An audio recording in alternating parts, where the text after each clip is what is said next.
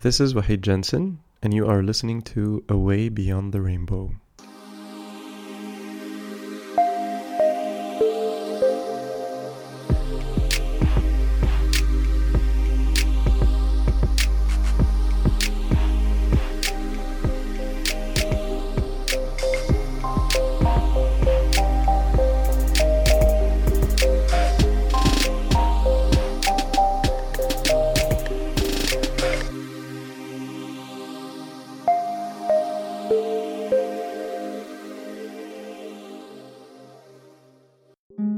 Assalamu alaikum wa rahmatullahi ta'ala wa barakatuh, and welcome to our fourth episode of Away Beyond the Rainbow, this podcast series dedicated to Muslims struggling with same sex attractions who want to live a life true to Allah subhanahu wa ta'ala and Islam.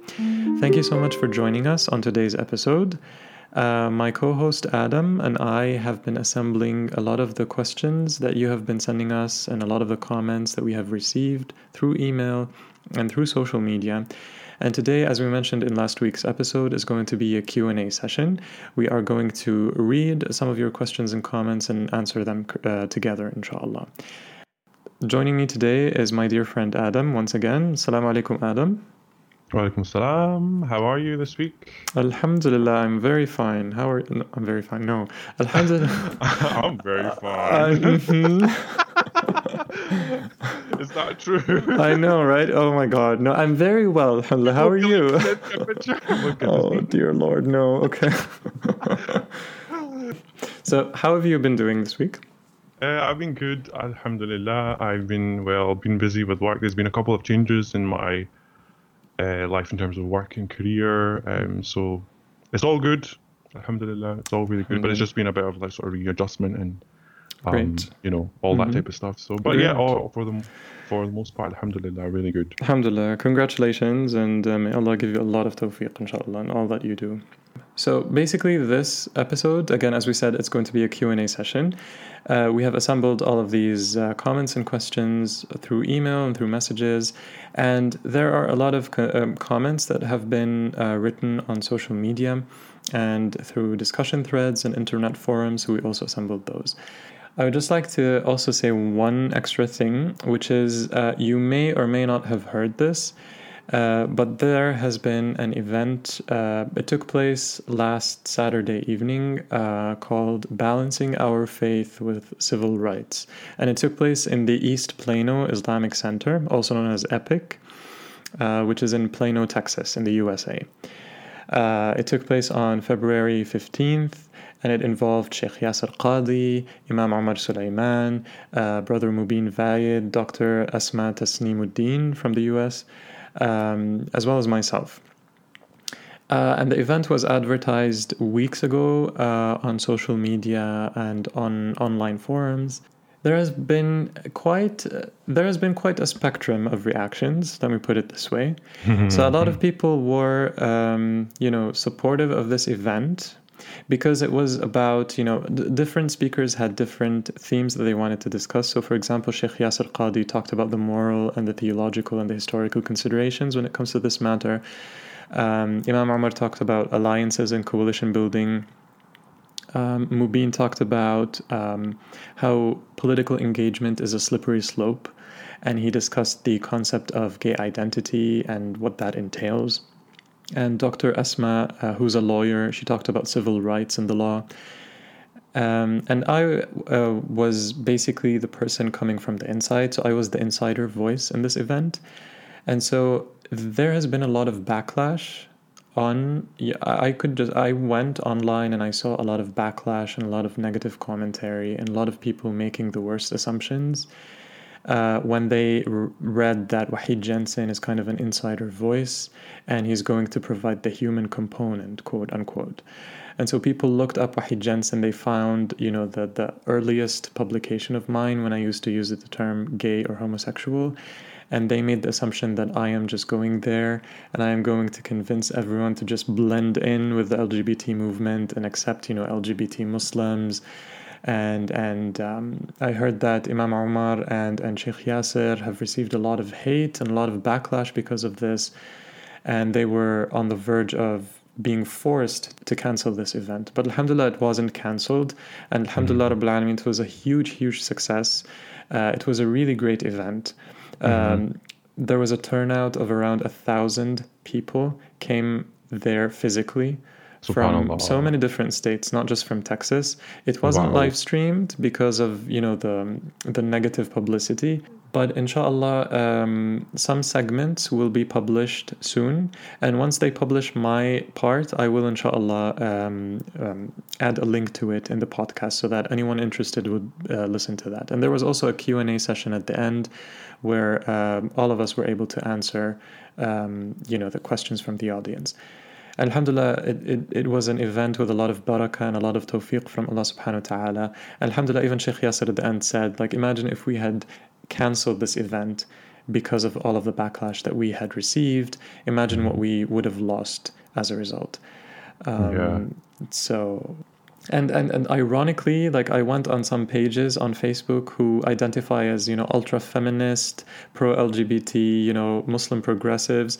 And they were also shaming me for someone who's not embracing um, you know of, someone who's not accepting his sexuality and someone who has internalized homophobia and whatever. So you can see that there's a lot of fear and a lot of assumptions and a lot of misconceptions. Mm-hmm. and and uh, yeah so many preconceived notions and judgments on both sides. Yeah, and you know what? Like as as we go through this episode, the listeners will see that in the questions that have been asked uh, by some people, uh, the sort of misunderstandings, the mm-hmm. fear, the you know not knowing, and then making up an idea of what they think and believe to be true. Right. So inshallah, like we'll we'll do our utmost to address those things. But before we do that, and before we get into the questions, I just want to say on behalf of all people who have SSA, I want to just say thank you so much to Wahid on this platform for the fact that you went, well, not physically went, but you were at this event in term you spoke at this event, you shared our voice, so to speak. You were you were our voice there, and it took it takes guts and courage to do that, and it's not easy. Uh, and I know that these comments have been quite, um, they can be quite, uh, you know, nasty and, and they can take an effect. But, um, you know, we know what we're doing. We know why we're doing this. We are, you know, calling to the way of Allah subhanahu wa ta'ala and we want to help Muslims like us mm-hmm. navigate their way through this issue. So mm-hmm. thank you so much for being on at that event and speaking on our behalf. And I'm sure like when the recordings come out and we hear what you've, what you've said, it's going to be um, you know, it's going to be on point. And the fact is that we had really big and um, high uh, profile scholars, uh, well, in the, particularly in the sort of West, um, at this event, advocating for the event, um, backing the event. So it's a, I think it's a milestone mo- moment for exactly. our community mm-hmm.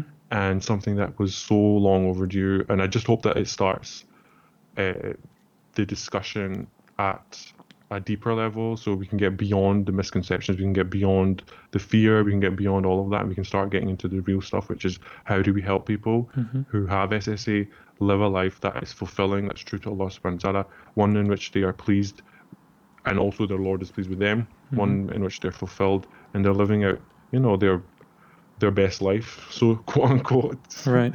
So to speak so inshallah.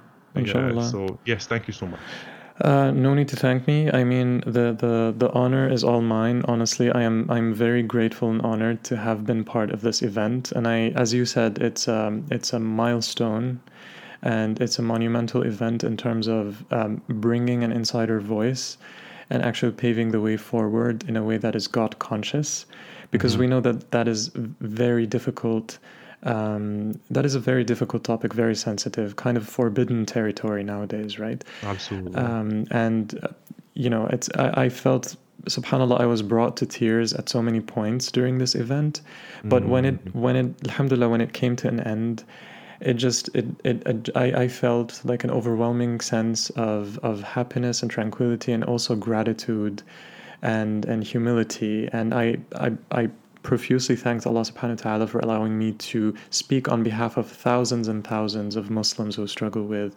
same sex attractions because I know mm. that the struggle is not easy and we are Absolutely. misunderstood from every conceivable angle. And um, yeah, so this is the least that I could do and I hope that I did the cause justice, inshallah. And inshallah, this event will pave the way for more events to come in the future um, where we tackle this issue from a righteous and a God conscious uh, perspective, inshallah. Inshallah. Um, so, just as a reminder, um, given everything that we've spoken about so far, one verse that popped into my head whenever I read all of these comments and I saw the level of fear and the level of anger that a lot of Muslims, particularly, um, exhibited. Was it's this ayah from Surah An-Nahl, verse 125, when Allah Subhanahu wa Taala says, "Invite to the way of your Lord with wisdom and good instruction, and argue with them in a way that is best." So when we disagree with people, or when we feel that we are brought into a discussion that we don't want to have or that is is is filled with a lot of misconceptions and a lot of negative energy and a lot of anger and a lot of hatred the answer is not hatred and the answer is not to mm-hmm. fuel it with more negativity like anger and hatred and misjudgment. No. Allah says invite to the way of your lord with what with wisdom and good instruction. And mm-hmm. when we mm-hmm. argue with people, we give arguments in a way that is best. We argue in a way that is best. So let's yeah. always try as much as we can to keep this in mind because this is an order sure. of, from Allah subhanahu wa ta'ala. And, and this is the least we could do because this is the Islamic way, inshallah.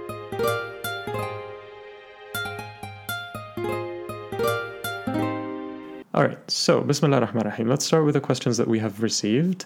Right. Um, okay, one question that we have received goes as follows. Could you please explain why you didn't say that SSA, or same sex attractions, uh, aren't a choice for some people, but it clearly is and has to be for others? Also, and more importantly, why did you, in absolute terms, reject the idea that SSA can be a spiritual disease? So, this is in reference to episode one, the very first episode, when I was saying that um, same sex attractions are not a choice, it's never a choice. And when I said, you know, some people say it's a spiritual ailment, and I kind of said that it's actually not.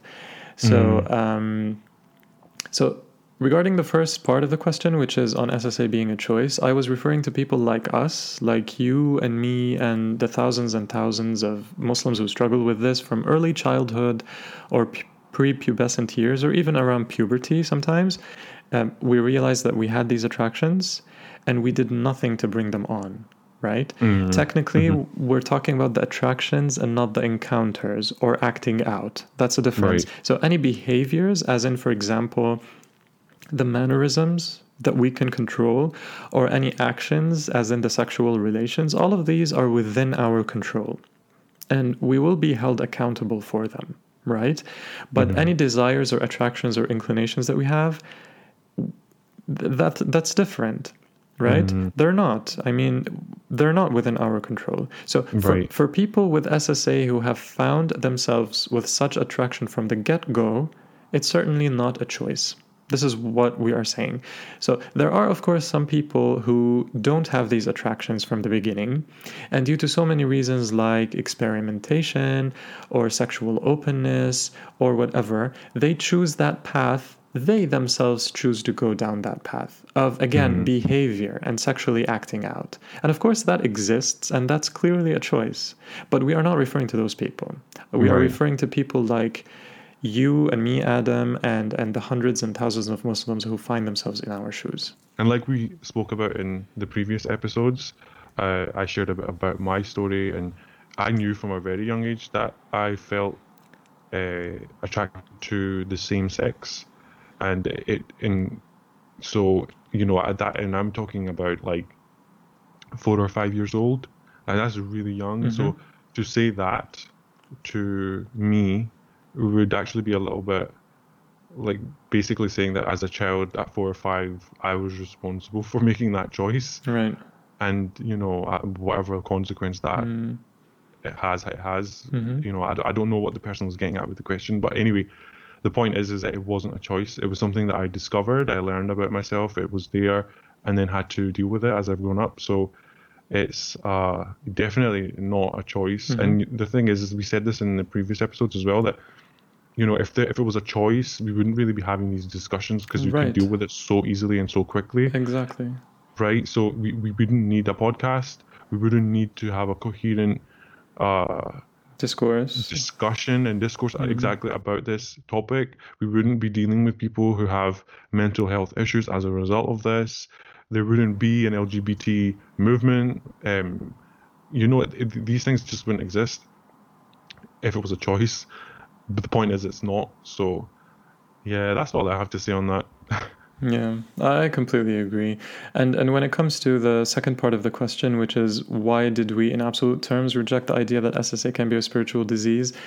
Again, um, when I refer to it as a spiritual ailment, the concept that you know when a lot of Muslims approach you and tell you you should get back to Allah subhanahu wa ta'ala, read more Quran, pray the gay away, as they say, mm-hmm, and you mm-hmm. are falling short, muqassir, in the eyes of mm-hmm. Allah subhanahu wa ta'ala, your spiritual acts are not good enough, etc., etc., etc. And this inadvertently becomes part of our internal narrative that we keep on playing 24 7 in our minds, even without Right. anyone else saying that to us.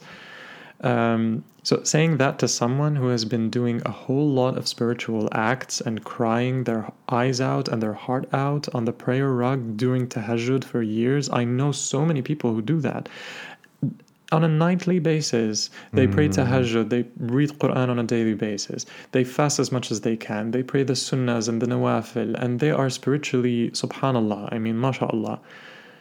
But things don't change for them. right. Okay, so this is what I said in terms of people abusing the concept of spiritual disease. That's what mm-hmm. that's that's what we're trying to say. You know, su- such such narrative makes things worse because the same people who say this are just making accusations, and they don't know anything about what the person is going through, or what you know sometimes what the root causes of same-sex attractions for that particular person Yeah. are in reality. So, just like saying, for example, depression and mental illness are spiritual ailments, read more Quran, pray, go to the masjid, whatever, and you'll be better. So, yeah, I mean, that's Yeah. that's what I'm trying to say. Yeah, and I, I can relate to that um, in my own experience because I used to do the same things in terms of thinking and believing that, you know, if I just prayed hard enough, if I made, uh, you know, extra dua, if I did tasbih, if I did all of the extra things that a Muslim can possibly do, which you've mentioned, you know, fasting, tahajjud, all these things. If I did all of these things, then you know, eventually those inclinations would just disappear, and mm-hmm. it, that didn't work for me at all. And in fact, it actually made things worse because mm-hmm. I then started to think and believe that either there's something wrong with me or there's something wrong with what I'm doing. Mm-hmm. That this is not having the effect that I believe it is supposed to have, mm-hmm. which then can leave you in a place where you are choosing between whether you continue being Muslim or you then try and seek out a remedy via another path. Mm-hmm. And you know, Alhamdulillah, I didn't I didn't go down the other path. Mm-hmm. Um, but holding on to Islam was difficult. Like honestly, in my experience, like having gone through the uh, realization, the acknowledgement, the understanding of the fact that I have SSA, etc.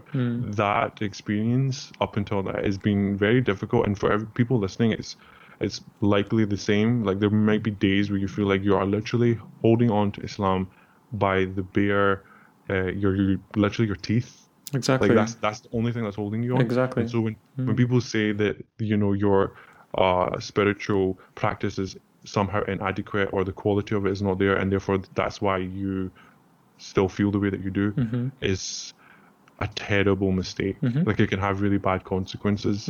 Um, so yeah, I just wanted to share that because I'm sure that there's people listening who have who are going through it, and uh, it's it's painful, it's hard. Indeed, indeed. May Allah make things better and easier, inshallah. Um,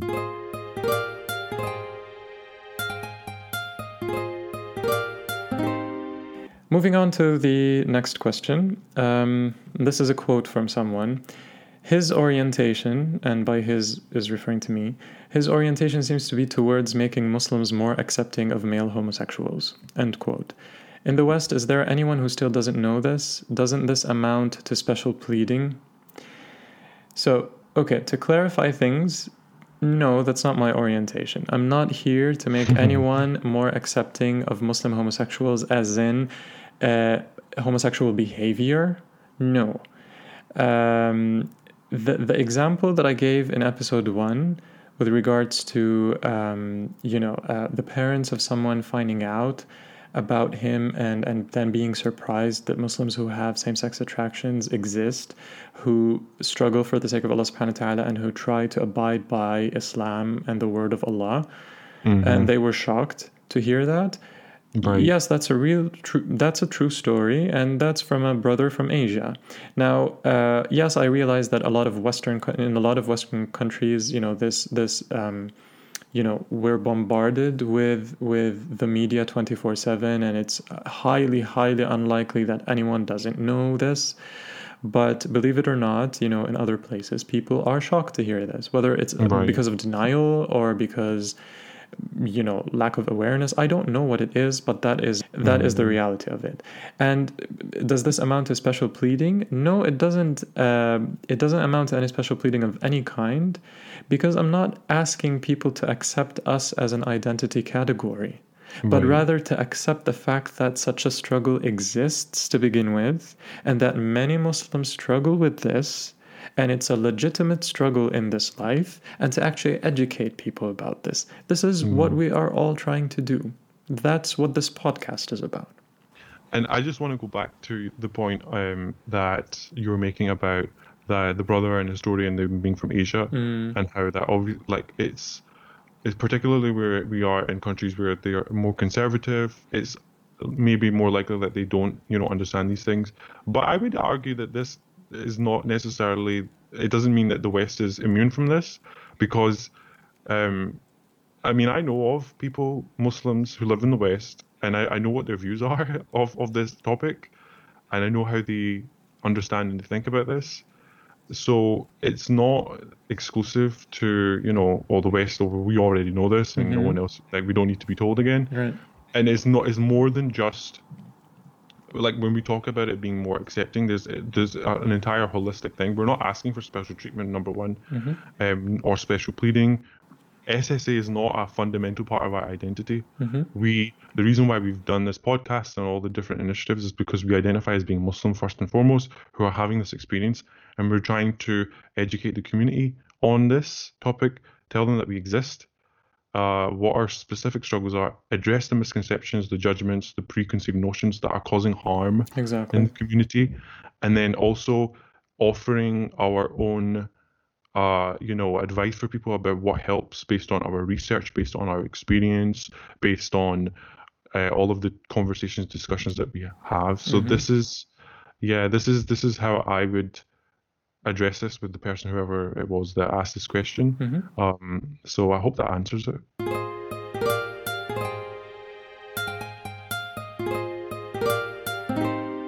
All right. Um, let's move to the third question that we have, which is uh, and they're quoting me again it's not uh, about just desires but something much deeper end quote this is very close to the language and paradigm adopted by gay activists uh, there is a need to uncover the lie that homosexuality is more than just sexual behavior and a particular type of desire. This is not a question, but rather a statement from someone online.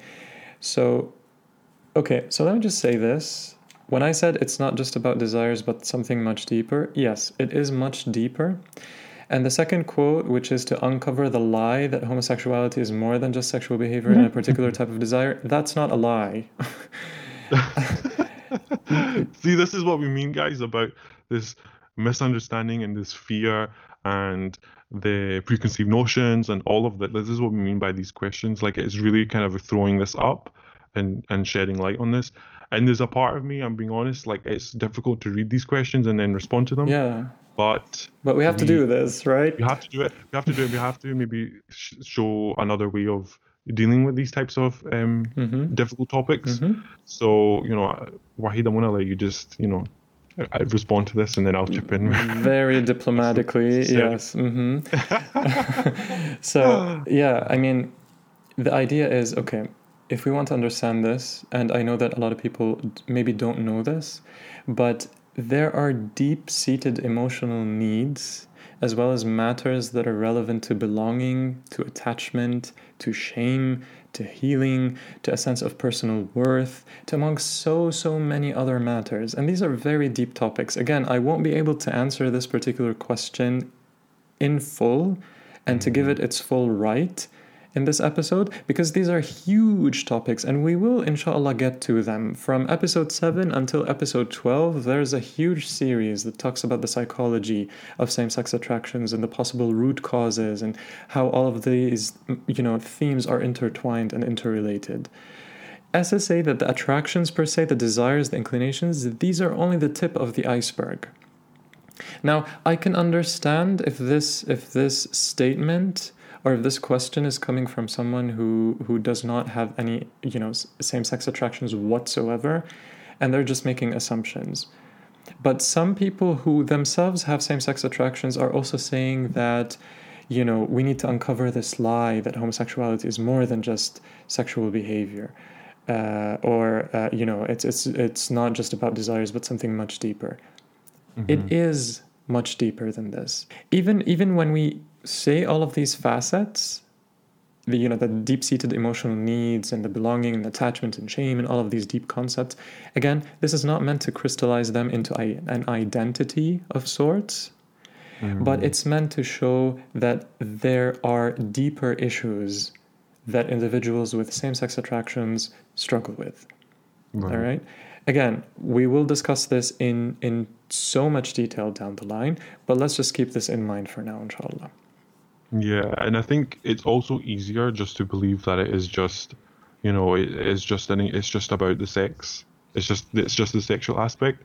For people who obviously aren't don't experience it, it's, it's easier for them to believe that about it. Mm-hmm. Maybe because it's convenient to their worldview, their experience, etc. And it also kind of absolves people of the responsibility to address it. Right. Right. Right. You know, mm-hmm. as a mm-hmm. community, it's almost like a cop out. Mm-hmm and uh, you know we don't generally have a tr- good track record when it comes to dealing with uh, issues of this type. So whether it's SSA or whether it is some other issue within the community that we need to deal with, you know, we've we have a pattern within the community that we just ignore, ignore, ignore, ignore, and then until mm-hmm. it becomes goes to boiling point, exactly. and then you know we are where we are, right. and so it's yeah. you know there, it's easy to do that. Mm-hmm. I would say the emotional needs I don't. Again, I, Wahid, as you said, this is going to be discussed in later episodes, which I'm looking forward to. I'm looking forward to being educated, and I'm sure the audience are as well. Um, but what I would just say on this is that in my reading, in my experience, uh, I know that it's it's not just about the sexual attraction. There are so there are fundamental um, emotional needs, as you've said, Wahid, that need to be addressed there is a whole bunch of different issues and layers to this. Mm-hmm. And, you know, I hope that whoever's asked this question, I hope they're tuning in, hope they're listening. And inshallah, when those episodes do, um, you know, come out, we can help them understand that. And hopefully, you know, if, you, if, if, if, and I'm addressing the people who have SSA here, um, if you are in a place where you just you're you're struggling, you kind of don't understand what's going on with you, and you've struggled for years, and you can't find answers that are satisfying, that give you some sense of hope. What I will say is that when you start to learn about these deeper topics and issues, that will like it will show you this entire other dimension mm-hmm. to SSA that you just did not know existed. And the LGBT uh, plus lobby do everything they possibly can to squash that that that voice. Um, and and really just say, well, you know, we are as we are, and we're going to do what we're going to do. And if you feel this way, then it's fine. Just embrace it. Mm-hmm. But there there's so much more to it. So yeah, that's all I wanted to say. But eh, you know, I'm I'm looking forward to the, the future episodes on this topic because I know I've got a lot to learn on it, um, as well as I'm sure the the listeners. Inshallah, and it's actually a, a journey and it's a learning experience, and it's not an easy thing to actually unravel all of these issues and try to dissect them and to learn Absolutely. where they emerged from and how to handle them. It's a lifelong process. But anyway, it's a long discussion. We'll have that later, inshallah. Inshallah.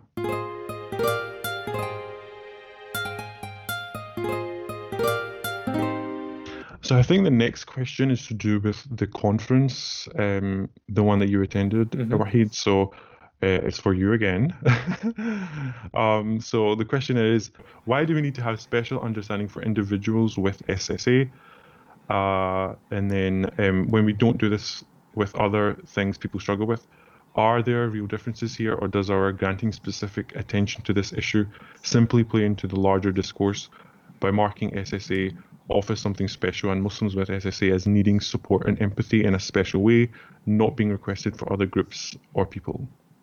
Okay, so so this is with regards to, you know, having a conference or an insider voice calling in, and why do we need to have that kind of special understanding with people who struggle with SSA as opposed to other struggles out there? Now, what I always say is that having an insider voice is crucial and it's only fair. We cannot expect to, di- to discuss a specific topic about an individual or a group of people without involving those people in the narrative right? Mm. That's the least we could do. So and and we can't expect a proper discussion on this topic by people who don't deal with this issue and only imagine how it could feel like when you have individuals who deal with this 24/7 and who are on the same mission as you which is to mm-hmm. abide by the teachings of Allah subhanahu wa ta'ala and the teachings of mm-hmm. Islam right? So mm-hmm. that's only fair and and there's no problem with that. On the contrary it actually adds depth to it and it actually makes it uh, it, it actually does justice to the topic itself. Now why should we grant it specific attention? There are other issues out there in our community. Yes of course it is a struggle just as there are so many other struggles out there but this mm-hmm. particular struggle of same-sex attractions happens to have a unique set of characteristics that makes it worthy of attention and proper studying. There are you know i can name a couple. There are issues with identity first and foremost and this is a whole discussion on its own and inshallah we'll get to that in the next episode in episode 5 the topic itself of ssa is met with a lot of disgust and shame and anger just by bringing up the attractions part of it and not the actions if someone mm-hmm. who's struggling with SSA brings up this topic of attractions and not just actions, when they try and seek help, this is what they, they face shame and anger and negativity. So people don't know what to do, where to go. So, and in addition to that, there's no centralized Islamic approach to helping individuals deal with this righteously. All we know is you're not blamed for your attractions or inclinations, you're only blameworthy when you act upon them. Okay, so how do I move forward? How do I deal with this? We don't know right? Um, and so, and in addition to all of this, there is now a global movement that is normalizing this identity and the behavior, which are clearly against Islam. And this movement's messages are very captivating for individuals struggling who have only been met with animosity and hatred from their own communities for things that they didn't choose to begin with, or things that they didn't even do. And these are just a few points among so many others out there. Yeah, absolutely. I co-sign on everything you just said. um, what I would say, there's something this person said, which was, uh, you know, why are we giving this group of people any special attention as other people who are going through struggles, etc., etc. I would say, right, I know of examples within my community where we do give other groups special attention. So I know one where um, Muslim parents who have lost children, children have passed away, uh, there's an organization that's set up for to help them go through and deal with the grieving process. Uh, I also know of an organization which is set up for the purpose of helping families and couples resolve disputes and familial marital, marital breakdown. So, you know, we do do this and, you know, you might just not be aware of it, but we absolutely do. And every situation has its uniqueness and it has nuance. And it's only fair that we address the nuance because um, we risk actually doing more harm if we don't. Um, Exactly. and I, I, I I absolutely acknowledge that there's overlap between um, you know people who are going through struggles. There undoubtedly will be. of course. Like people who go through SSA, I've experienced depression, anxiety. People who have perhaps lost a child may also experience depression. Um, you know, just thinking about how that might be for someone. Obviously, I can't imagine that, but it's it's you know just logically thinking that there there would be that overlap. Mhm. Um, but it doesn't take away from each of those situations, and this is how we should be dealing with it. Like we do this, and so we've seen Muslims do this. We also see this just within the wider society. you see people, you see within psychology and psychiatry, we have specialisms. Not every mental health care professional is equipped to deal with every single mental health issue. Mm-hmm. Just like GPs are not equipped to diagnose every type of illness, we have specialisms for that. So, Mm-hmm. um, yeah, I just wanted to point that out because it's it's uh, it's only fair that we give a, uh, you know, a, a, we're fair in our understanding of how you know we as a community address this, but also just as how human beings address issues that we face that are you know shared amongst all of us. Absolutely. So yeah, Yeah. I hope that answers the person's question. The question, yeah. Inshallah.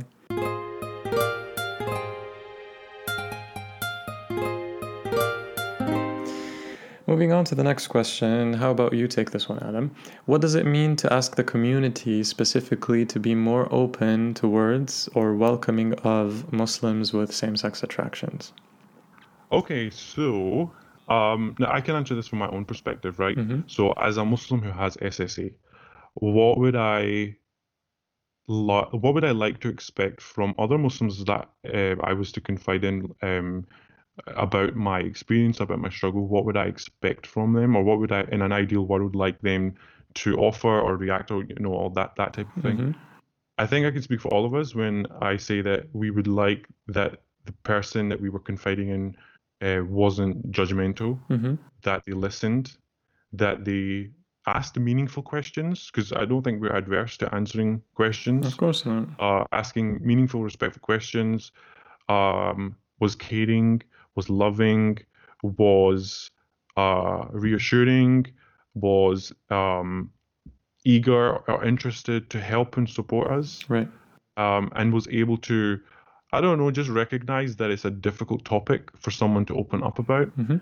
um, based on their own understanding. Like, I mean, most we are all aware of our internal culture within, you know, b- what, what being Muslim means. We understand how to behave in certain environments and places, etc. So, we'd, I'd like that if I was to open up to someone about this topic, that they were uh, you know, they were there, they were supportive, they were not judging me, they were, um, you know, actually on the contrary, trying to help and trying their best to do that. So I'm not, I'm not saying that I would expect them to solve my issues and have answers to all the questions that I have. It really just is be there with me in my experience. Don't judge me and offer me just, you know, acceptance, love, compassion, everything that we've been talking about in the last two episodes Exactly. just you know try and be that and you know what that might be difficult for people and I, I i get that right because what i've just said it might be really hard and tough for some people to manifest and that's fine but i guess it's on upon me as the person who is confiding in someone to recognize someone's capacity to deal with that information Mhm. so like i'm not going to go out my way and tell someone who i know doesn't have the emotional maturity to deal with it that would just be me shooting myself in the foot makes no sense Yeah. i'm going to go to people who i know can handle it who have you know a sound mind who are uh, loving people who I know to be caring, who I know that they're they won't judge me, etc., etc., etc. Trustworthy and also grounded grounded in the deen because a lot of us want to stay true to Allah and Islam, right? Exactly, exactly. So I wouldn't like I wouldn't go about telling people in my workplace major- majority of whom are non-Muslim because they wouldn't get it. Like from my perspective, they would just be like, "Well, why don't you just not come out of the closet and just live your life as you, you know, as a gay person?" Mm-hmm. So I am gonna, I'd only do this with people that are trustworthy. And Brene Brown actually talks about this about vulnerability and how we aren't supposed to be vulnerable with just anyone and everyone. In fact, that's not what the point of vulnerability is. It's about identifying people who have earned that right mm-hmm. to share that experience with you because mm-hmm. not everybody does. Right. So that was that's how that is my perspective from a personal level. I don't know if you have anything to add to that, Wahid. I would just basically say the same thing that you said from a personal perspective. But I also believe that, you know, um, part of this question comes from anxiety as a community. Um, you know, there is this fear that, okay, what demands are you trying to make of us as a community? Uh, like, do you want the mosques to change now and to hang up signs and whatever for this issue alone? Um, and we're saying we're not saying that, of course.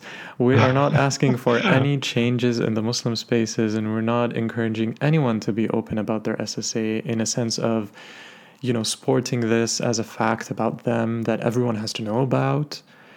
No, that, Yeah. that's not what we're saying. Actually, that makes it even closer to the gay identity, and this is something Right. that we're not trying to do, right? It defeats the whole purpose. Mm.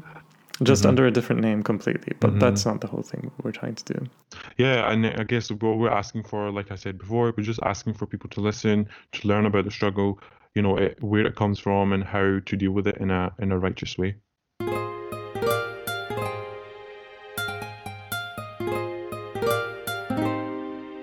Okay, so the next question. What does empathy mean here? And how does the right kind of empathy differ from quote unquote empathy as used by the LGBT movement as a wedge to force normalization? Again, the question of what are true mercy and empathy, are we playing the quote unquote victim card? Okay, so I have been attacked um, because I have used the terms empathy and compassion and understanding and love in the first episode. hmm Well, we both have, to be fair, throughout the last two. Yeah, but particularly after the first episode when it was published. Oh, right, okay. Yeah, so um, so because and, and I didn't even expect that level of animosity towards these terms. Some people have assumed that I was calling for people to embrace the so-called LGBT Muslims, quote unquote, no matter what, even accepting same-sex behaviors. Mm, Um, and that this is loaded terminology that is used by the LGBT movement, and they're calling for empathy and acceptance and compassion and whatnot. And that's not what I meant at all. Um, and I've actually addressed this in my uh, segment at the conference. And I will also address this again in episode five when we talk about the gay identity and and um its repercussions and uh, you know that identity as a loaded terminology. mhm. But for now, let me just say this: let us reclaim those terms. Because isn't this what Islam is about? Islam is about mercy and love and compassion, right? Mhm. Islam is about all of this while at the same time being firm with regards to the truth, truth with a capital T. True mercy and compassion are not separate from the truth. Allah is the source of true love and mercy and compassion. These attributes cannot be discussed without Allah. These qualities, we cannot discuss them without the presence of Allah subhanahu wa ta'ala, without Allah ar Rahman ar Rahim. Mhm. Being merciful and compassionate means standing up for what is right and upholding Islamic principles and values. And to add to that, our happiness and peace and serenity in this life and everything that we strive for, in this life and the next, they are by holding on to the robe of Allah subhanahu wa ta'ala. And I'm sure that you, Aadam, attest to this, and I uh, testify to this. Had it not been for Allah subhanahu wa ta'ala and His love, and being connected to Him and to His mercy and forgive, forgiveness, particularly during the darkest periods of our lives, we would have lost the path a long time ago, right? Oh, yes. Mhm. Muslims, God knows, Muslims haven't made it easy at all, No. and the other side hasn't made it easy either. Yep. And we know that this is a very difficult trial, particularly in this time and age. It is a trial that brings us to our knees in complete pain and weakness and brokenness. And we know for a fact, and Allah subhanahu wa ta'ala knows first and foremost, that if we choose Him over and above everything and everyone else, this is a true act of courage and strength. Yeah, that's such a beautiful response to that question. Um, Thank you. I don't have anything to add to it per se, um, but what I would say to this person is to maybe uh, understand what we mean by empathy, because in my understanding of empathy, in my study and time that I've spent looking into empathy, it's for me standing inside of the experience of another person with them as much as you possibly can. Right. So people oftentimes you oftentimes use the term stand in the person's shoes, Mhm. and it's true. It's to stand in that person's experience. So if someone comes to you and confides, you know, I have, you know, I lost my mother, for example, right? I, you know, I've just had a death in my family. As a friend, as a loved one, you want to be there for that person, um, and you want to share their experience as much as possible. The, you know, the best of the experiences they have, and also the worst and the most difficult times, and that's what we are calling for. We're not calling for anything else. Um, we're calling for Muslims to help fellow Muslims remain steadfast upon Islam as per the orthodox understanding of Islam, uh, and by standing with us as we struggle with SSA. So we have no desire to publicize our personal struggles in order to get sympathy or start a revolution or an Of course, overhaul of how our deen is at the moment. It's actually quite the opposite. And as you know, Brother Wahid said, we need to reclaim our understanding of these terms because the very fact that somebody would associate these terms with the LGBT plus movement is evidence of their success and our lack of. Yes. So these are not supposed to be terms that should be associated with one group or the other. They're universal concepts, and we choose how to apply them based on our understanding of the world, our purpose in it, whether we believe we have one or we don't, whether we believe in a God or we don't. We get to choose how that manifests. And unfortunately, people who happen to be, uh, you know, part of the LGBT plus movement have been doing a better job than Muslims are at being and showing empathy and showing compassion and acceptance. And that's not me saying that we need to model everything that they do and become them. Absolutely not. What we do need to do is we need to pave our own path, hence away beyond the rainbow. Exactly. Beautifully Right? said. Thank you. Absolutely. Yep.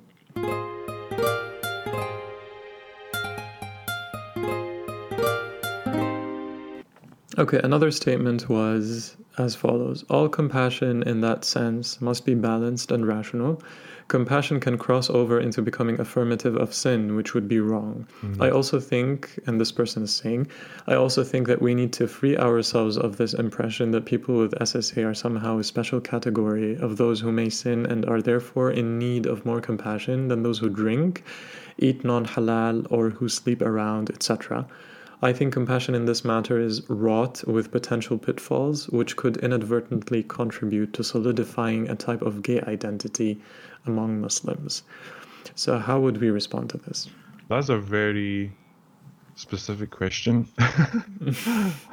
More of a statement, yeah. yeah, it's more of a statement. Um, um, I, I think we, we don't need to respond to this uh, because Brother Yusuf, for those of you who aren't aware, Brother Yusuf is the moderator of the Straight Struggle uh, group. Um, he did a great job of responding to this, and we've, we're literally just going to read out his response. And so he says, That's fair, of course, but in the special case of Muslims with SSA, is that they have nowhere to turn to between a community that views the topic as too taboo to talk about and a world that is encouraging them to live out a life in accordance with the attractions. In that case, it's very much a special case, oh, special case, and not mm-hmm. like the categories mentioned. Mm-hmm. Also, none of the examples mentioned, i.e., drinking, eating non-halal, or sleeping around, is being pushed as an identity, and so the youth dealing with same-sex attractions have had years of conditioning that's part of their identity that they must be quote unquote true to.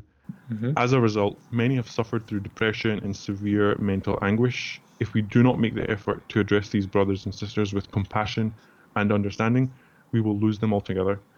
I have spoken to brothers who have attempted suicide not because of them committing a sin, but because they were overwhelmed with the feelings of SSA and they did not know how to cope with it. When was the last time the suicide prevention hotline received a call from someone because they were eating pork, for example? And Beautiful answer. it's a beautiful answer. Yep. It is, yes. God bless you, Yusuf, if you're listening to us. Jazakallah khair. Absolutely.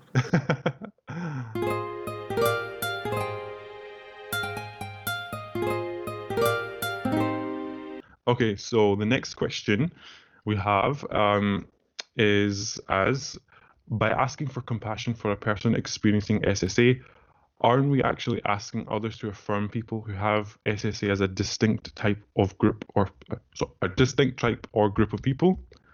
in that sense, we wouldn't we be then affirming a kind of gay identity which imprisons people to think that they are a particular type of human being by virtue of the type of sexual desires that befall them?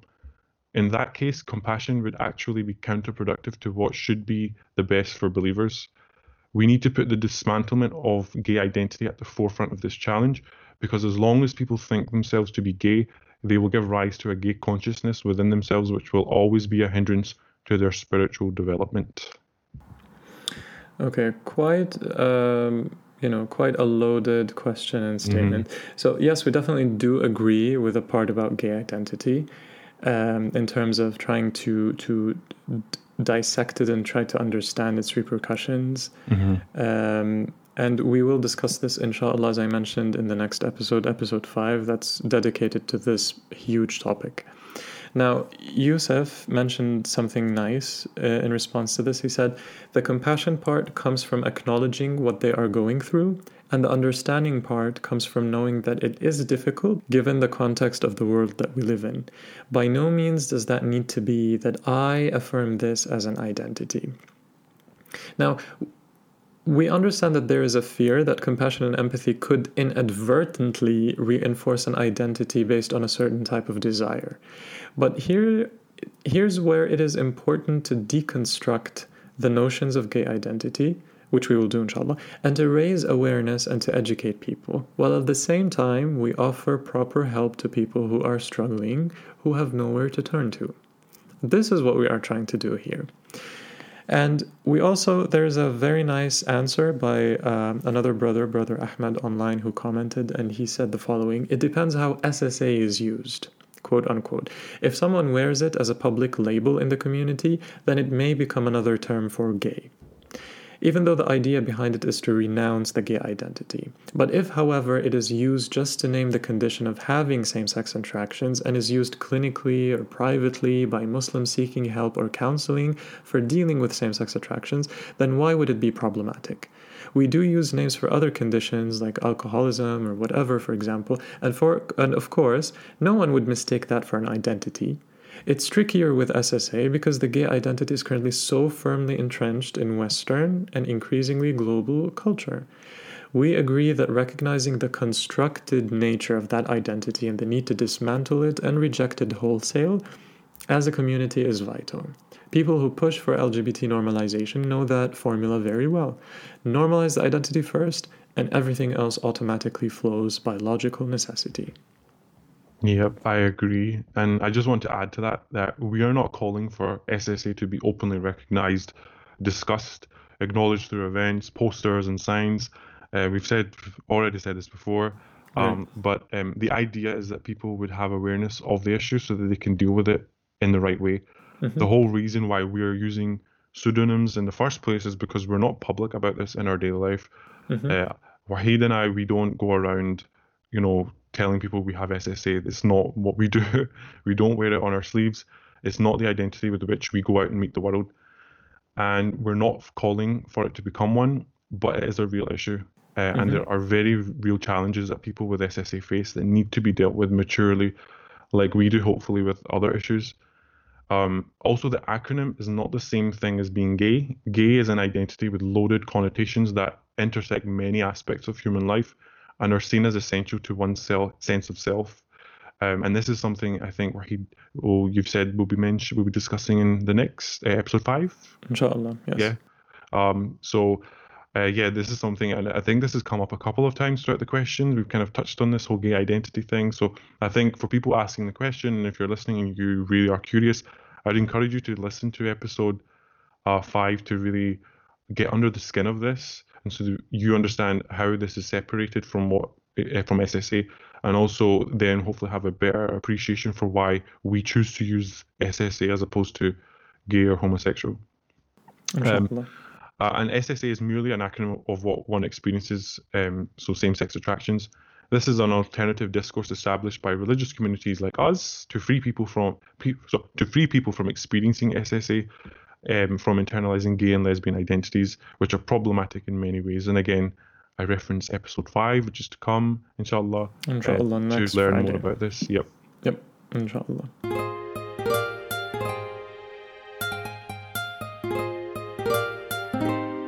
Another question that was directed to me was why hasn't the original article that I had written been revised to reflect the new understandings that I have gained over the past few years? Is the article misleading in any way in light of everything I have learned over the past four years since writing it? Um, I have added a caveat to the beginning of the article on my blog saying I don't identify with a loaded terminology like gay identity or homosexual. Now, if are there any new understandings that I have gained? Of course. Now, if I were to rewrite the whole article, I would change so many things about that. So let me tell you what are those what those new understandings are.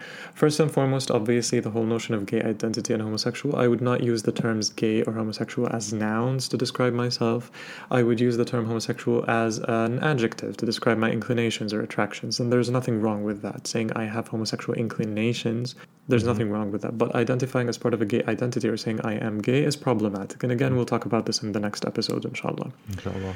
The second point is I because I had this wrong understanding before that the topics of any any kind of therapy that is used to address same-sex attractions is wrong and does people more harm than good. Well, obviously some some aspects that have been used throughout history, some forms of torture, and even quote unquote therapy, which is not actually therapy, mm-hmm. these have led to a lot of harms.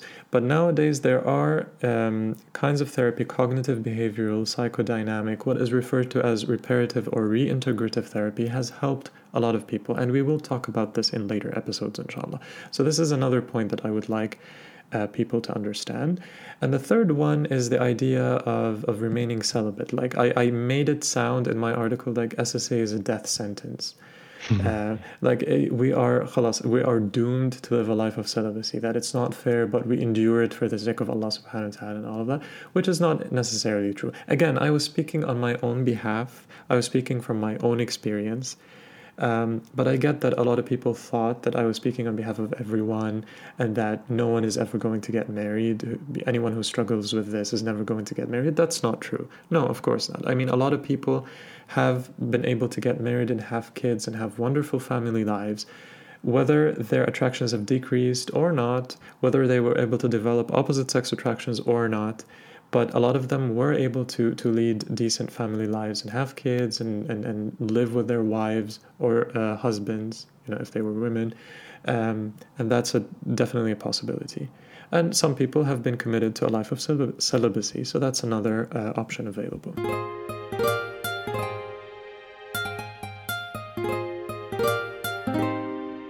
Now, a question for you, Aadam. Is the community being unfairly represented by the assumption that it is uniquely bad on this issue? uh, this is a question. I wonder what this. I wonder what this person thinks. You and um, I were um, laughing about this question. Remember? yeah, we were. Um, so I would say it's a true phenomenon that is being ignored by the mainstream Muslim community. So uh, what I mean by phenomenon is is SSA. Um, what we see is that Jewish and Christian communities have their own support groups, uh, mm-hmm. both that are taking place um, person to person, and also those that are taking place online. Mm-hmm. Um, and I've done, I've only, sorry, I've only done a little bit of uh, my own research on this, and I've seen a couple of these um, support groups, which was reassuring for me to see. Yes. Um, but it was a little bit disappointing that it wasn't something that had been um, initiated by Muslims. Uh, um, and they also have their own books. They have counselors, they have therapists. And if we look at the Muslim community, um, you know, you don't really see much. Um, and the disappointment comes, you know, when you were saying you were disappointed because you were uh, hoping that they would be Muslim, because the first thing that we think about, you know, we would want our communities to have something that we can refer to, to have decent resources that we can attend to. Right. Well, unfortunately, that's not the case. But that's not to say that the Jewish or the Christian resources are, you know, are are um, mediocre or average. On the contrary, they're amazing, and we will refer to them, inshallah, in later episodes. Yeah, inshallah. And so um, it's quite the norm that when someone with SSA goes to seek help from, let's say, the imam, a teacher, a friend, or a parent in, in our communities, uh, they um, are more often than not shunned and shamed. Mm-hmm. Um, so if you just look at what's happened when the event in Dallas was advertised, exactly, absolutely, pretty, yeah, it's it's a pretty good demonstration of the fact that as a community we we can we don't deal with this well at all. Mm-hmm. And there's a lot of misunderstanding and preconceived notions and judgments that really exactly. need to be uh, addressed uh, mm-hmm. uh, and hopefully replaced with things that are more helpful for us. So, yes, as a people who struggle with SSA, um, we do have reason to demand a more robust and informed response to this issue.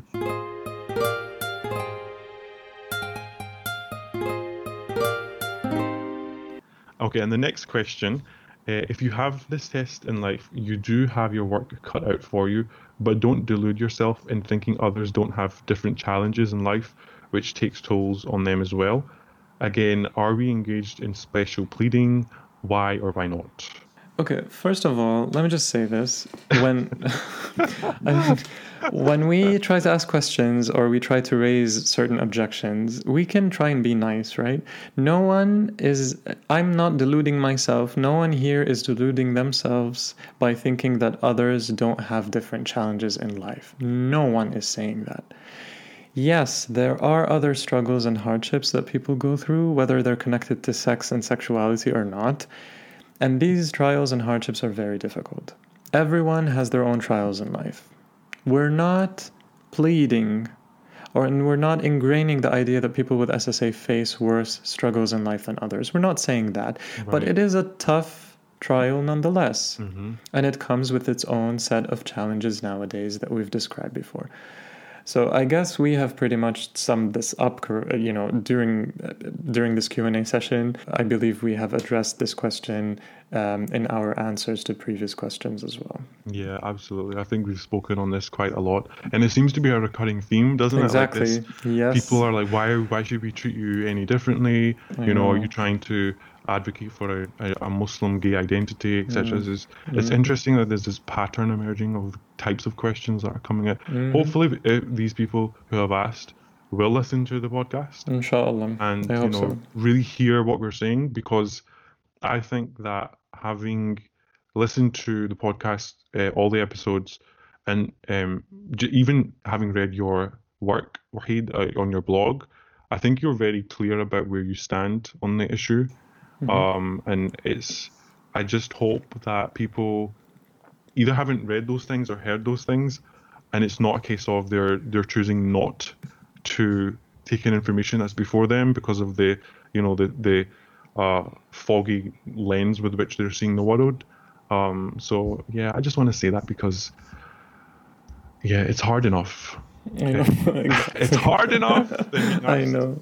Yep. these questions and having to clarify them over and over again. But Mm. you know, we'll do it and we'll persevere because Amen. as we said at the beginning, we have to uh, give people Amen. advice with you know uh, maturity and wisdom, and that's what Allah wants from us. So you Exactly. know, we'll, we'll we'll try our best to embody that as much as possible. Inshallah.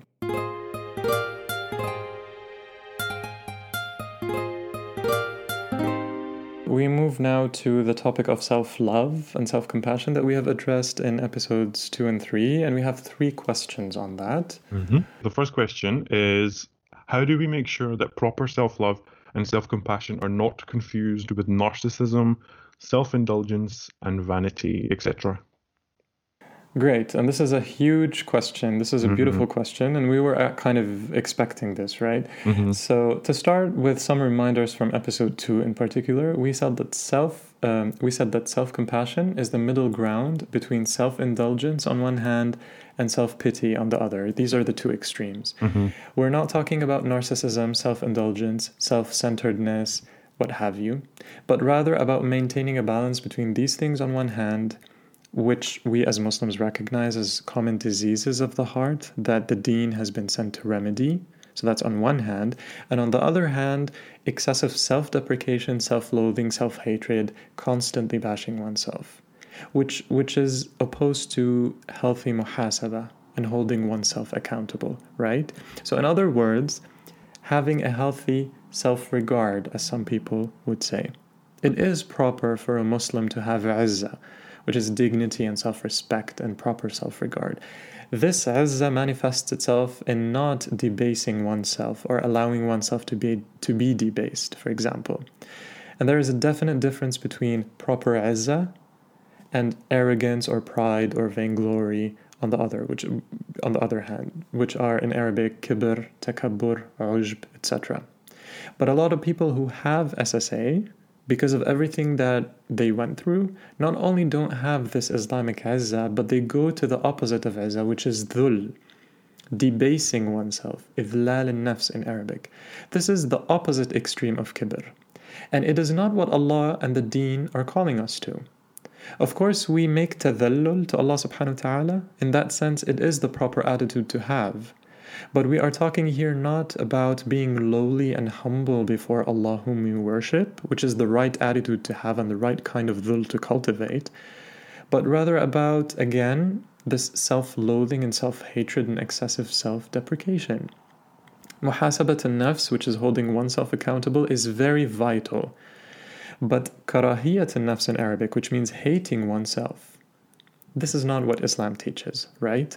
Allah created us, and we should not hate what Allah has created, especially since He has said in Surah Al Isra, verse number 70, and we have certainly honored the children of Adam and carried them on the land and sea, and provided for them of the good things, and preferred them over much of what we have created with definite preference.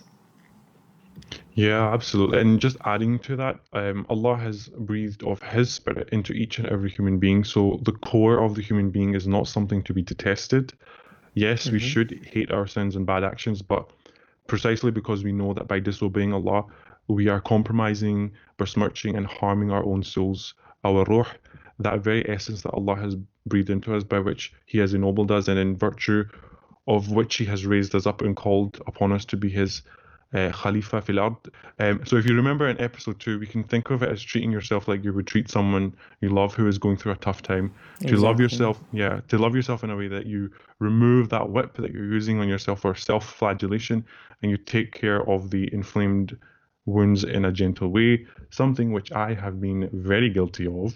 and, Amen. Me and- too. and I continue to be guilty of sometimes, but I'm working Yeah. on it. Not Mhm. perfect. exactly. It's a journey. Yeah. Yeah, it's a, it's a, it's definitely a journey. So you know, just on a little tangent, if anyone listening is going through a tough time, um, and they are, you know, they feel like that, they feel like they've not met their own expectations, or they feel like they've failed someone, or whatever it might be, take it easy. Yes. Um, I actually was listening back to episode three, um, earlier on today, um, because um, I needed a reminder of some of those concepts that Wahid and I had talked about. yeah. So you know, like I, the reason why I say this is because sometimes even the people giving the advice sometimes need to take it themselves. Oh yes. You Of know, course. so um, and I know we're here talking about these things, uh, and in many ways we're just a mouthpiece. Mm-hmm. Not perfect. We're work in progress. So hmm you know, please pray for us. I mean, um, and just continuing on uh, on the topic, Allah talks about different levels of nafs in the Quran. Uh, nafs al-ammara bil sur, and nafs al-lawama, and nafs al-mutma'inna. Mhm. Uh, I, my first language is not Arabic, as you can all tell, so I hope I didn't mess that up. it's all But- right. You said it perfectly. um, but much of modern narcissistic, egotistical, quote unquote self love culture, so all in the negative sense, calls us to indulge in our lower nafs, the nafs al amara bil sur. But this is not the nafs that we are saying we should cultivate, develop, and love when we talk about self love. So I, I remember speaking about this in episode number two at the Mhm. beginning of it when we talked about contrasting the extremes of self love uh, and, you know, on the other hand, um, self hatred almost. Uh, so yeah, so th- yeah, this we're, so we've already touched on this, but just again to as a reminder, uh, and we're aiming to work on ourselves constantly so that with the tawfiq of Allah subhanahu wa ta'ala we can reach the state of nafs al mutma'inna. That's the nafs which Allah addresses and invites into Jannah as per Surah Al Fajr. Um, and He says, O assured soul, return to your Lord, well pleased and pleasing to Him, and enter among my righteous servants and enter my paradise. And I pray that we all hear this in the next life from Allah subhanahu wa ta'ala and that we are all among the people of Jannah. I So this nafs, this ruh that Allah has placed between our sides is at its core something very precious, not something to be detested or despised, but something that we, um, something to be loved and something to be cherished. Uh, and that's not an invitation to self-indulgence or to commit sins, since as we said before, committing sins actually harms, defiles, and compromises that very nafs and the ruh on account of which Allah has ennobled and raised the ranks of us, us being mankind, amongst all of His creation.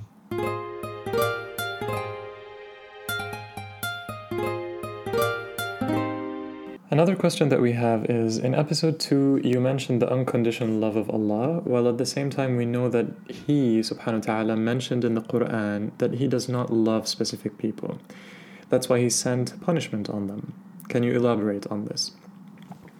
So, what we meant when we talked about uh, that, you know, the, the unconditional love of Allah, and that Allah is the all merciful, the source of love. Uh, the unbounded source of mercy and kindness and lutf and mawadda, etc. This is what we meant. He has breathed into each of us a precious ruh, a soul, a spirit, which never loses its core quality of having been breathed into us by Him, subhanahu wa ta'ala. So, for that reason, the ruh, which lies at our core, is always a candidate for Allah's love, right? Mm-hmm. It doesn't mean that Allah loves us no matter what we do even if we are willful, ardent, and inveterate sinners. Of course, Allah does say in the Quran that Allah does not love, you know, X or Y group mm-hmm. in specific uh, ayat. But that is not the context in which I was talking about divine love. Right? In episode 2, um, I listed some of the hadith and I was talking about this, this love in terms of our core mm-hmm. Allah's regard for the ruh that He has breathed into us and by which He has ennobled us as a species. Yeah. Yes, we can earn His wrath in various ways by disobeying Him, by being corrupt people, by spreading corruption, etc. But even then, the door of tawbah is always open, right? Mm-hmm. So, in, in there are tons of verses and hadith that talk about, um, you know, Allah calling us to to come back to him after sinning right to make repentance. And so for example in surah al-baqarah verse 222 he says indeed allah loves those who are constantly repentant and loves those who purify themselves. And so many other verses and hadith that talk about this. So allah is at-tawwab ar-rahim always ready to accept the tawbah of his servants and confer his love on them the door of Tawbah is open unconditionally, and so the means to Allah's good pleasure and love are present always, and they're available unconditionally to anyone who wishes to avail himself of them. So that's what we mean by that. Yeah, I just want to add something mm-hmm. that came to my mind as you were going through this. Uh, I remember uh, listening to one of the shayukh talk about the names of Allah subhanahu wa ta'ala, particularly in Surah Al Fatiha when he talks about Ar Rahman Ar Rahim. Mm-hmm. And he actually explained that there they, there's two aspects to the love of Allah subhanahu wa ta'ala which manifest in those words, eh, in those names of His. Um, and he talked about how there's this universal love that He has in mercy that right. is um, indiscriminate of His amongst His creation. So we're talking about the fact that the sun rises in the morning as it does and sets in the evening, and that the moon exists. The fact mm-hmm. that we are able to breathe in oxygen and it exists and it and it and it stays in the state that it does in order for us to survive. Right. We're talking about the fact that non-Muslims, people who don't believe in God or do believe in Him but have misconceptions, misunderstandings about who He is, they are able to experience joy, happiness, uh, fulfillment, achievement, success, power. Mm-hmm. All so that's that universal. There's this universal kind of dispersion of mercy amongst existence, amongst mm-hmm. creation mm-hmm. that everybody benefits from. Right. And then there was the other aspect of it, which was um, a mercy that's specific for the believers. And that is something that only the believers receive, that mm-hmm. type of mercy. And I mm-hmm. remember him explaining that and thinking, like, subhanAllah, like, this really kind of uh, explains a lot of people sometimes might look at civilizations and i know definitely in the past when we, if you study islamic history you'll see uh, instances of where people have seen um, nations or people who were more i don't know technologically superior or had more power or intellect or knowledge. They were looked up to as somehow you know more enlightened or favored by the gods as they would understand them at the time. Mm. Um, but that's not true.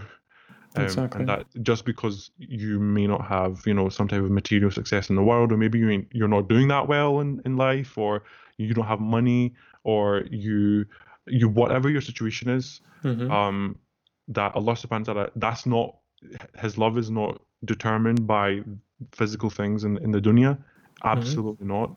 Mm-hmm. Um, and so I just wanted to add that as another layer to this because I think it's important to understand. And I think it really helps people Mhm. with their relationship with Allah subhanahu wa ta'ala. I know that when I've shared some of these things with people, there's brothers that I speak to, um, and we'll be talking about things, and I'll just share something. Not that I'm a fountain of knowledge or nothing. I'm just saying, I just share what I can. Right. But uh, you know, when I share these things, I've heard people say, "Oh my God, I never, I never thought of it that way. I didn't know that."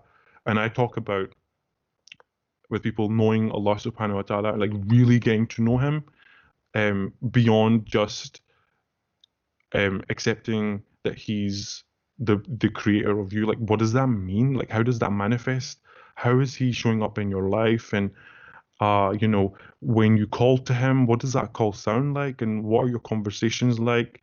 Mhm. Uh, do you feel anything and do you feel like you receive anything? You know, all of these things. So I just, yeah, I just hope that, you know, this this helps people because honestly, the, the mercy and love of Allah subhanahu wa ta'ala is, I know this is a cliche, but it's almost indescribable. Like it's Of so hard it to is. put Yep. into Mhm. words. I mean, he's, Absolutely. he's pre-eternal. There's no beginning or end to him. Mhm. And so, you know, understanding him in his totality is impossible, but we do know him and we can get to know him by what he's revealed to us. So, Mhm. um, yeah, we just, yeah, I just wanted to share that. That's brilliant. Thank you for sharing that. Uh, that's that's very beautiful.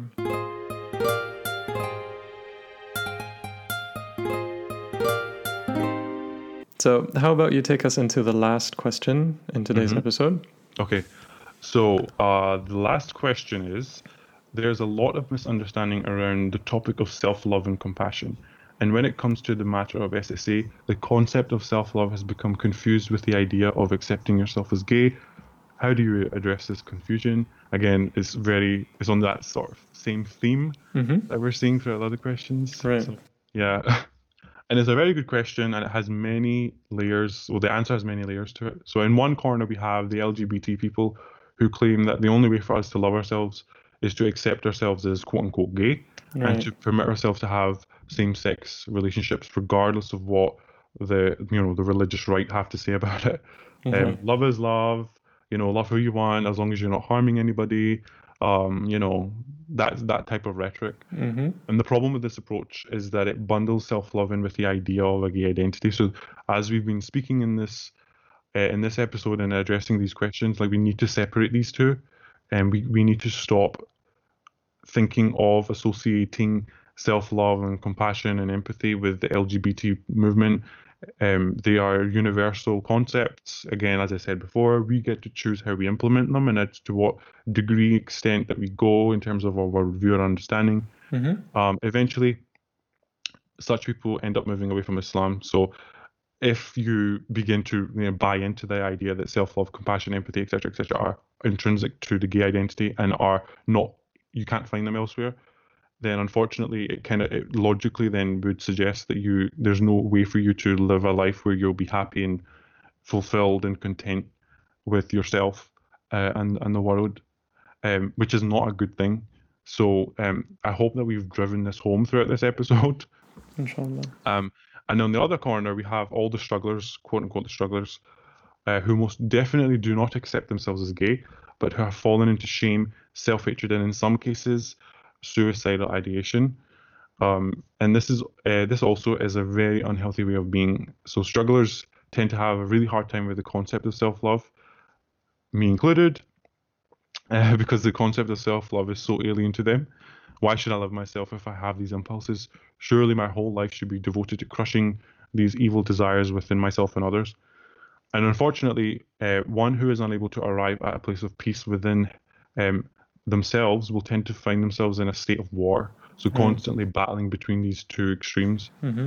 Uh, and many outspoken um, homophobes, quote unquote, uh, also struggle with SSA in secret Exactly. Yes. Yes. right? So Yes. they are going on the offensive.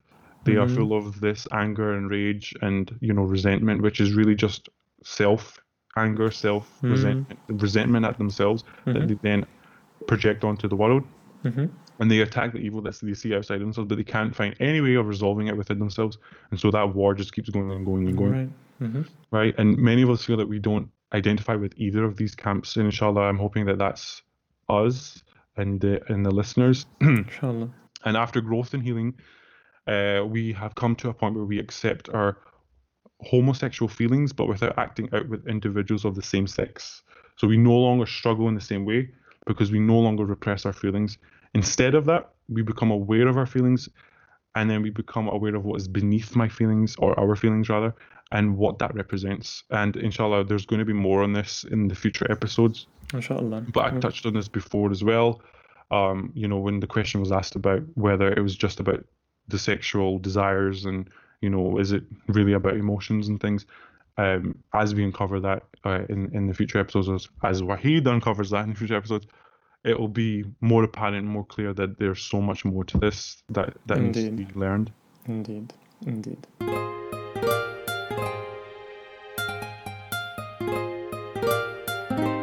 And so with this, we have come to the end of today's episode, which was a Q&A episode Jazakumullah khair and thank you so much for everyone who has sent in comments and messages and emails. We really appreciate all of your efforts and we hope that we have addressed uh, your concerns and any comments that you have raised. We, we also hope that uh, for a lot of the listeners who have some fears and anxieties when it comes to like where are we coming from or or you know if, if they have any issues with, with what we are trying to present, I hope that this uh, puts their hearts and minds at ease, inshallah. inshallah. I would also like to take this opportunity to thank my wonderful co host, Aadam. You have been amazing in today's episode and in the past two episodes. And I really look forward to having you, inshallah, uh, in the future um, as a co host again. yes, like. inshallah. I look forward to that um, coming back. It's been great. It's been good. It's been wonderful. It's been wonderful. I hope that for the listeners, I really, really, really pray and hope that it's been beneficial. I hope that inshallah you know I've been able to share some wisdom. I hope that you've been able to see some part of yourself in our in our stories, mm-hmm. in the struggles that we've had. I hope that they what we've been talking about for the last two episodes or th- this third one mm-hmm. um, has given you some hope and light and it's taken off some burden if you if you have that and you know we we're here so you know just just hit us up like even though i'm not going to be on every episode i will inshallah be helping behind the scenes um, with wahid because i'm very very passionate about this hmm. um, about, about addressing this topic so just reach out and if you have questions if you inshallah. have worries if you have a particular situation that you need some help with then please please reach out because that's what we are here for Inshallah. And you can, as, as, always, you can reach us through our email awaybeyondtherainbow at gmail.com. You can access all our episodes on the website awaybeyondtherainbow.buzzsprout.com. And you can listen to us anytime on your favorite podcast apps like Apple Podcasts, Google Podcast, Spotify, Stitcher, iHeartRadio, and TuneIn Radio. Uh, this has been Wahid Jensen with my dear friend Aadam. And I look forward to talking to you next Friday, inshallah, when we talk a little bit about the history and the progression of the gay liberation movement, uh, its effects on pop culture and media, as well as try to uh, understand the notion of gay identity and try to discuss it from an Islamic paradigm, inshallah. Until next Friday, I hope that you have a wonderful week ahead. Assalamu alaikum wa rahmatullahi wa barakatuh.